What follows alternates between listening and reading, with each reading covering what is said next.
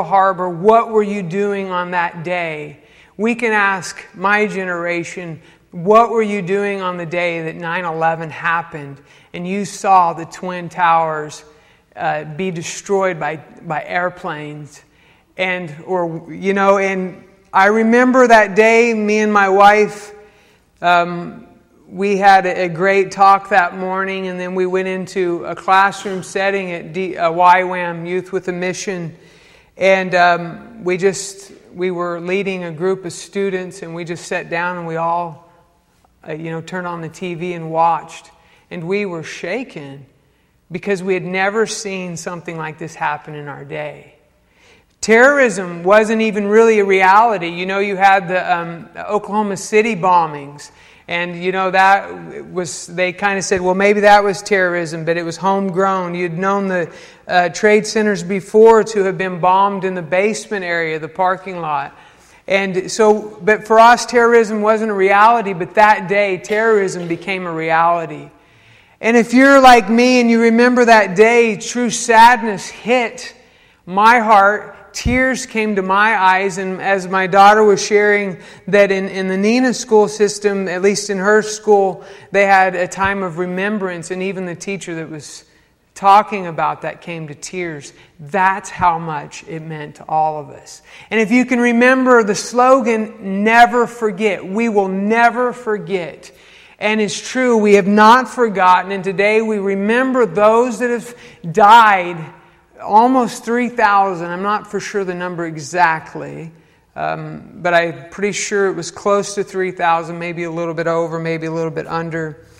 But one thing I remember, um, it, was a, it was hard for me because um, it happened, and then my dad passed away soon after. And then it was tough. And then right after that, me and Alyssa and our class at YWAM, we went to New York City to Ground Zero and it, you could still there were still um, ashes in the air and you know you could still smell what had happened in new york city. And at that time it must have been a great time to go to new york city because there was nobody in the streets. We went to times square. There was nobody in times square. And that was around october 4th and what we did and how this ties into this morning's message is we stood on street corners and we put up booths that said, If you need prayer, we want to pray for you. I was 25. I had no clue what I was doing. And how could you go to the epicenter of where something tragic happened, where the world was shaken, and actually, as a 25 year old, have anything to offer to anybody? And we didn't know what we had to offer. But then when we walked the streets of New York late at night and down uh, by ground zero and the outside fences, they'd open the gates, the trucks would come, and then you would see women and men weeping and just contemplating on what took place. And so, us as a group, what we did is we took only thing that we had, and that was hope and prayer. Did you, do you know what's happened since 9 11? Do you know that in, the, um, in our organization that we served with Frontiers, since 9 11, the day after 9 11, recruits became, uh, how do I say this? The numbers of recruits just went up. Which is kind of amazing if you think about it. Instead of fear, there were young people that said, I want to take the gospel to the Muslim world. And so if you think about 9 11 and what has happened since 9 11, we've had a lot of terrorism. ISIS has done their thing and they're doing their thing. But you know, 15 years later, there are actually people movements happening in the Muslim world. I believe because of 9 11. I believe because the church had, for a moment, had waken up, had woken up and said, we need to do something about the Muslim world and terrorism, and we can do it through the gospel of Jesus Christ.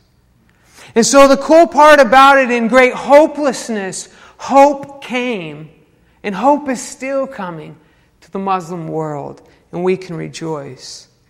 And so, I'll go into this this morning, the sermon we're doing.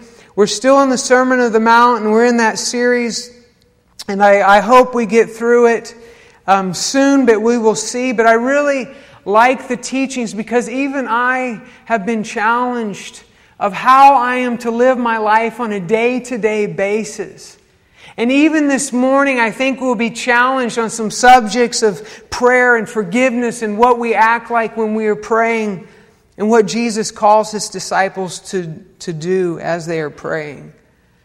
And you see in Matthew 6, we're going to do uh, verses 5 through 15, and I'll read them to you really quick. And then we'll kind of look deeper into the scripture. It says, When you say, when you pray, you are not to be like the hypocrites, for they love to stand and pray in the synagogues and on the street corners, so that they may be seen by men. Truly I say to you, they have their reward in full. But you, when you pray, go into the inner room, close your door, and pray to your Father who is in secret, and your Father who sees what is done in secret will reward you. And when you are praying, do not use meaningless repetition as the Gentiles do, for they suppose that they will be heard for their many words.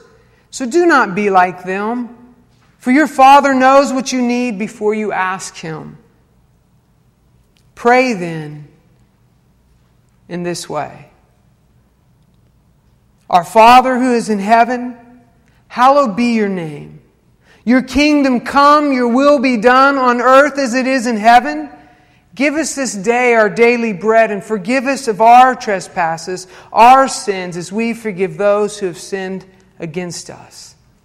And do not lead us into temptation, but deliver us from the evil or the evil one. For yours is the kingdom and the power and the glory forever. Amen. For if you forgive others, for their transgressions, their sins, your heavenly Father will also forgive you. But if you do not forgive others, then your Father will not forgive your transgressions or your sins. And so this morning, as I was thinking about this sermon and spending time in prayer and saying, Lord, what would you have us to hear on this morning and what would be your heart for this sermon and what would be your heart for your disciples and your believers. And I would say this that until we have seen Jesus as the pearl of great price, until we have seen Jesus as that treasure that was hidden in a field and the man went and sold everything for that field, until we see Jesus as our all in all, prayer will be a hard thing to grasp as a discipline. We all know that all of us have prayed, even the sinner and the righteous one, the pagan and the unpagan, the atheist and the believer, all of us at one point say a prayer and we throw it up there in hopes that God will hear us and that God will move. I will say that I am here today because in my worst state, I said a prayer that I need a Savior anywhere. In heaven or hell. That's a crazy prayer. I know, but I had I was desperate and God showed up. Despite myself and despite where I was, God showed up. But you see, Jesus says this When you pray, you are not to be like the hypocrites. For they love to stand and pray in the synagogues and on the street corners so that they may be seen by men. Truly I say to you, they have their reward in full. And when I think about this and I think about the scripture that we've read and we studied about, you are the light of the world. You are a city that is set on a hill that cannot be hidden. And then he says, Do your good works before men so that they might glorify God. Remember that sermon? It's in Matthew 5. And I often question Jesus, then why are you saying don't be like this and don't show your good works before men as in this? What it's saying to us when you pray, do not be like the hypocrites, for they love to stand and pray. And then last week we talked about almsgiving and being seen and letting people see. And, and when I think about these scriptures, and it always comes down to the heart of the person giving the prayer. You see what was happening. How many of you guys and, and ladies, how many of you guys like to be noticed? How many of you guys like to seek attention?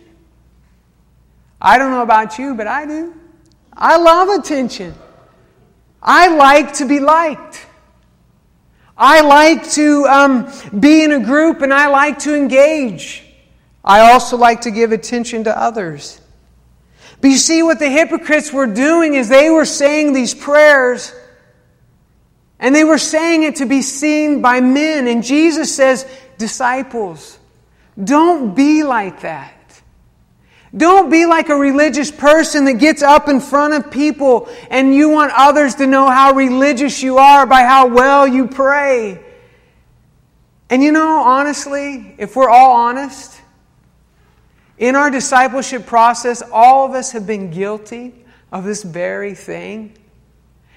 Now, if you're not one to pray out loud, then maybe you've done it in another way, because I know some people don't like to pray out loud, but I know I have. I've been in groups, intimate groups, and I'm like, I'm giving it, yes, yes, just so that people would know that I'm a person of prayer. I've grown. But I would still struggle with this area when you get into groups of people. But you see, this is what the hypocrites did. And we've often heard it said the church is full of hypocrites. The world's telling us that all the time, and it's true to the aspect that sometimes we make mistakes, but we have a Savior, Jesus Christ, who wipes our mistakes away.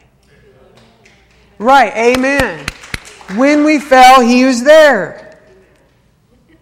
So, think about this.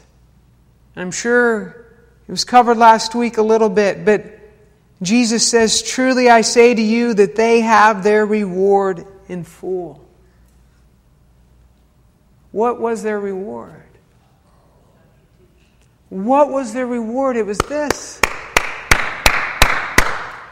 That's great. That is great.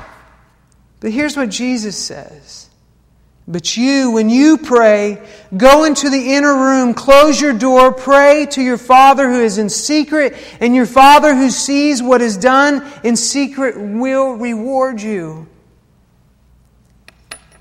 And I want to look at a few scriptures, and I'm going to run through the scriptures this morning really quick. And it says this in Psalm 27 8 it says, When you said, Seek my face, my heart said to you, Your face, O Lord, I shall seek. And then in Hebrews 11, 6, it says, And without faith it is impossible, it is impossible to please him. For he who comes to God must believe that he is, and he is a rewarder of those who seek him.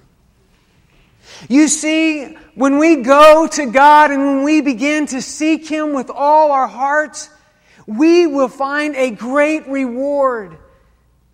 And I want to unlock just a quick word for you, and it's talking about, but you, when you pray, go into your inner room.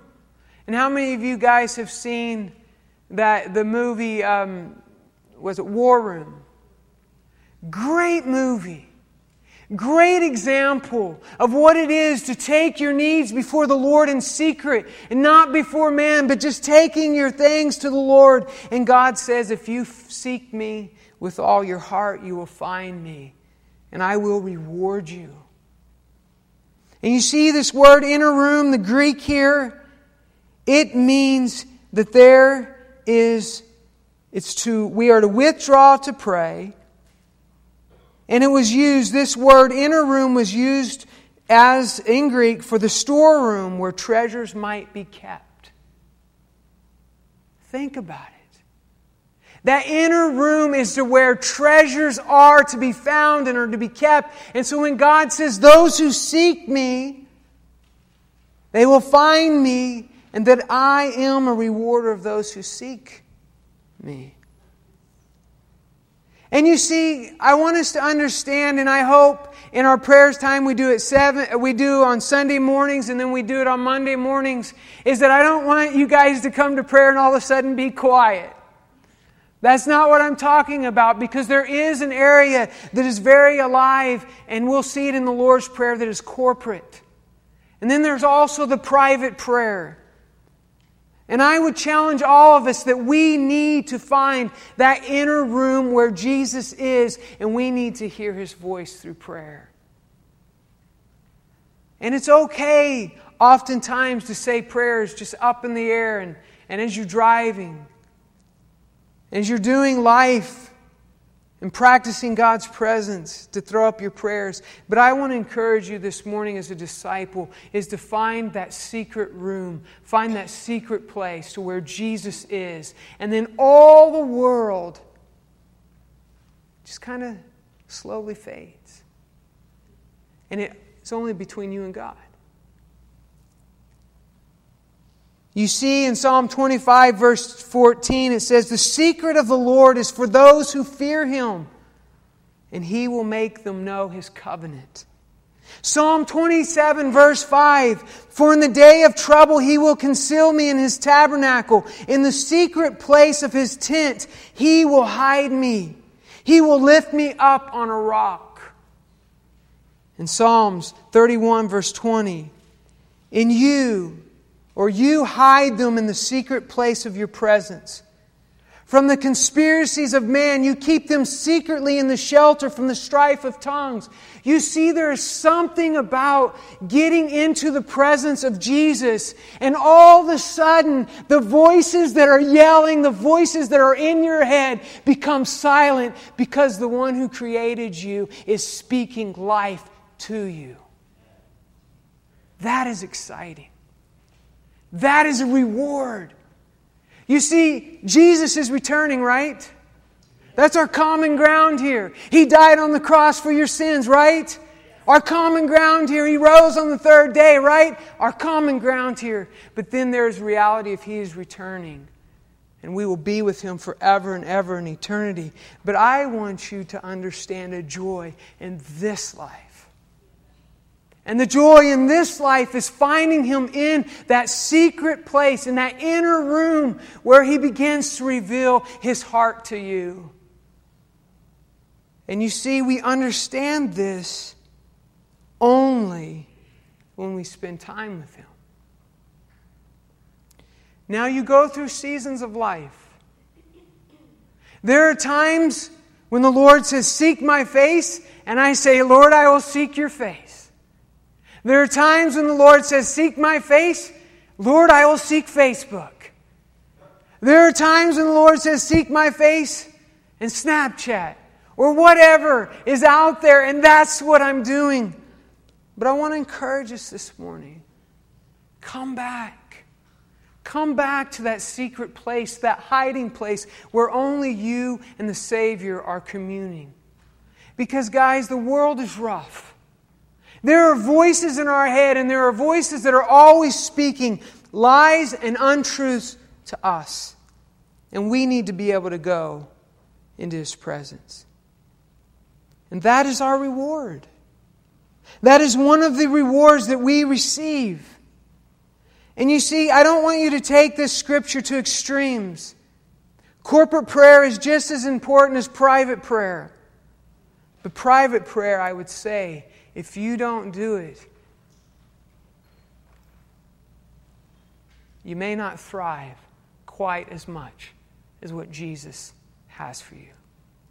Because doesn't he say, Abide in me and I in you? For you can do nothing apart from me. And so we must abide. Let's go to verse, uh, verses 7 through 8 in chapter 6. And when you are praying, do not use meaningless repetition as the Gentiles do, for they suppose that they will be heard for their many words. So do not be like them, for your Father knows what you have need before you ask Him. And so, what is this saying? What is this saying to us? You know, because if you took it straight at what we're reading here, it means, okay, maybe then I don't need to pray at all. And I've said in meetings with guys that are great men of faith, and they're Calvinists. And I love Calvinists. But they're like, and he had a good question why do I need to pray? A great question for a Calvinist.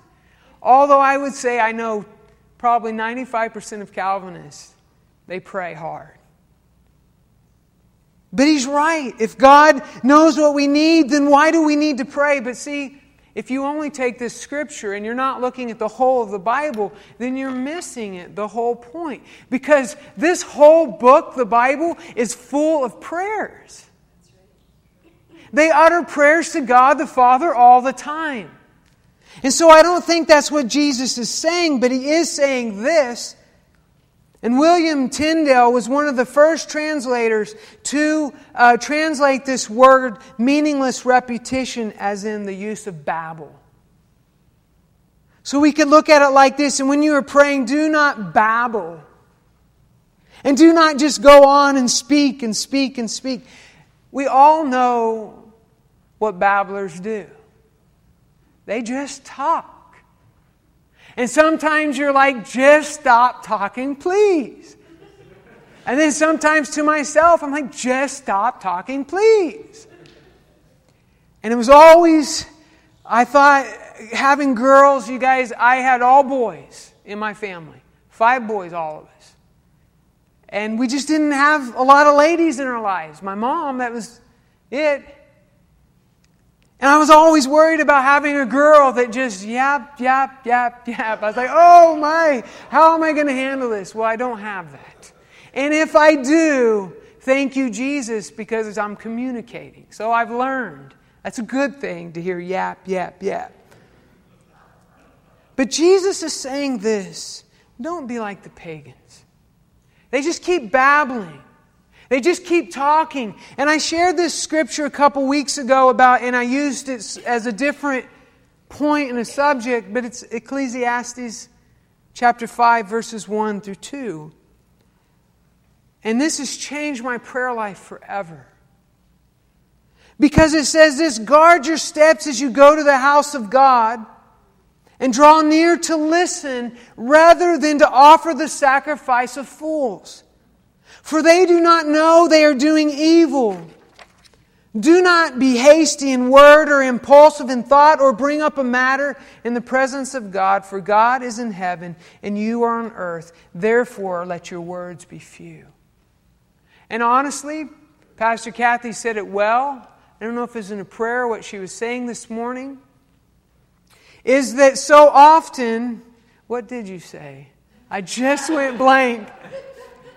Come on. Oh, yes. Yes. Is it you see, God is infinite. We are finite. And we don't always understand who He is. But who we, what we do know of who He is, we seek Him with all our heart. But you see, so often we act as if we really know everything about Jesus. We know a lot, but you see, He wants to reveal more in that inner room, in that secret place. And He wants us to guard our steps as we go into His presence. You see, it's not a one way conversation prayer, isn't it? Believers do not pray with the view of informing God about things unknown to Him or of ex- exciting Him to do His duty, which is what I do so often, or urging Him as though He was reluctant. On the contrary, they pray in order that they may arouse themselves to seek Him. Oh, Lord, you are good that they may exercise their faith in meditating in his, on His promises, that they may relieve themselves from their anxieties by pouring them into His bosom. In a word, that they may declare that for, from Him alone they hope and expect, and both for themselves and for others, all good things. Was John Calvin.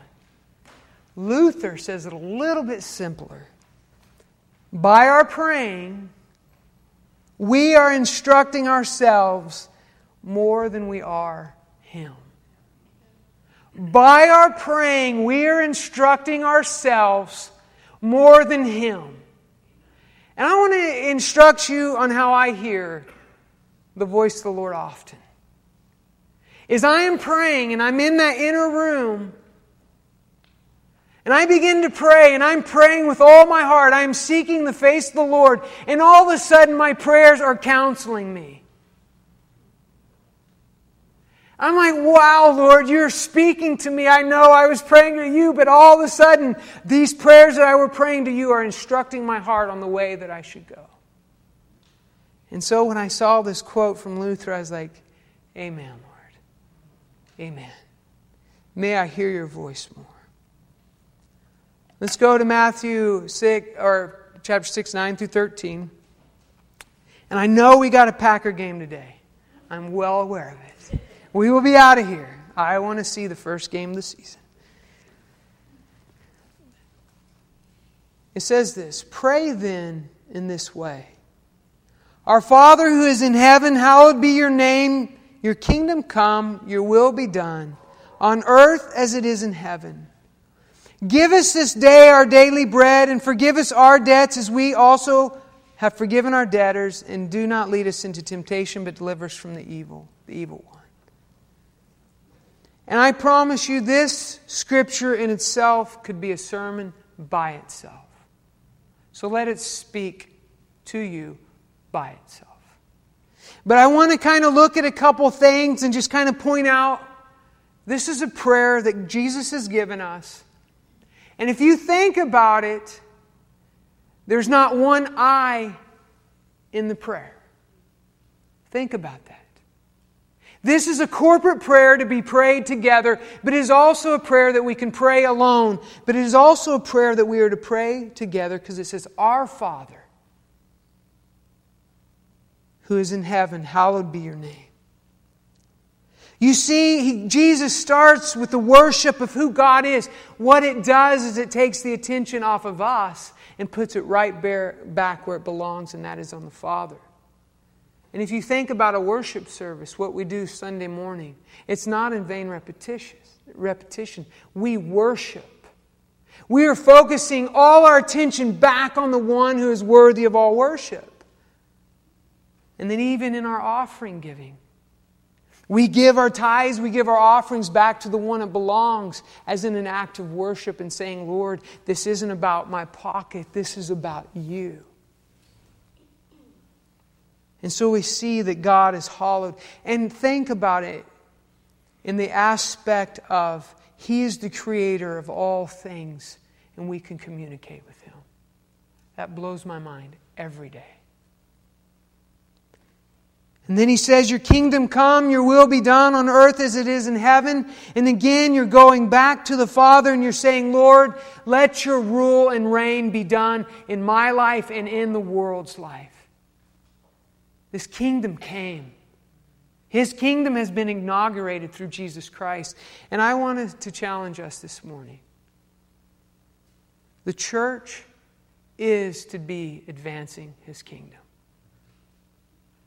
We are to encourage, we are to build up, we are to equip one another as part of our calling, but we are to advance the kingdom.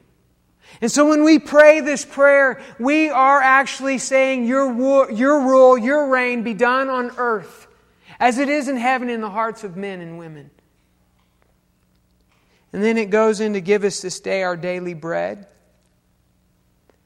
And you know, some scholars, and I agree with both, some scholars would say that this is spiritual. That Jesus is saying that God, I am, because he does say it, right? I am the bread of life. And he says every word that proceeds out of the mouth of God is, is food. So that aspect is true, but there's also another truth that God wants to provide for our every need. And I want to tell both the rich, the middle class, and the poor in this room no matter where you are, your provision is from Jesus Christ and Jesus alone.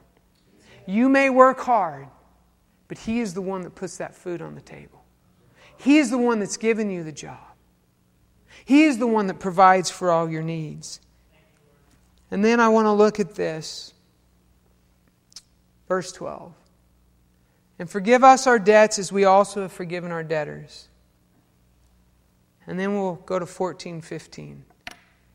For if you forgive others for their transgressions, their sins, their mistakes, your heavenly Father will also forgive you. But if you do not forgive others, then your Father will not forgive your sins. That's weighty. That is weighty. And so, you know what I do in my prayer when I pray this prayer? I ask for those I've offended. I actually seek God and I'm asking God to help them forgive me if I have sinned against them. Why do I do that?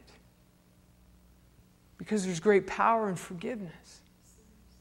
And then if I have been sinned against, as hard as it may be, I have to forgive also. Because if I don't forgive, then my Father who's heaven will not forgive me. You can't bypass this scripture.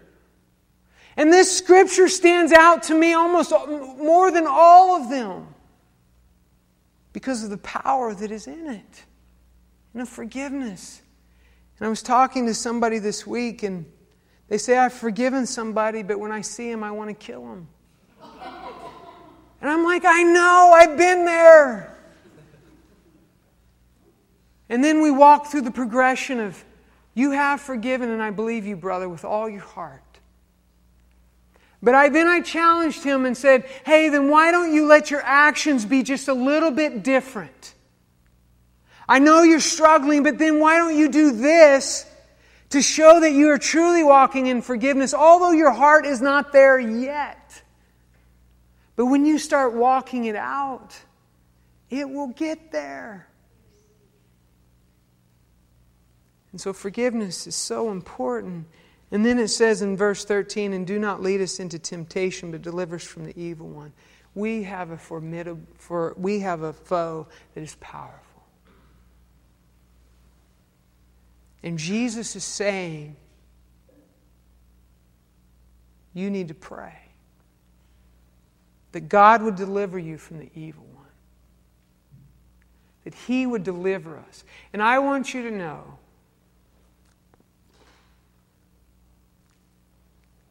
that Satan has always been against the seed of God.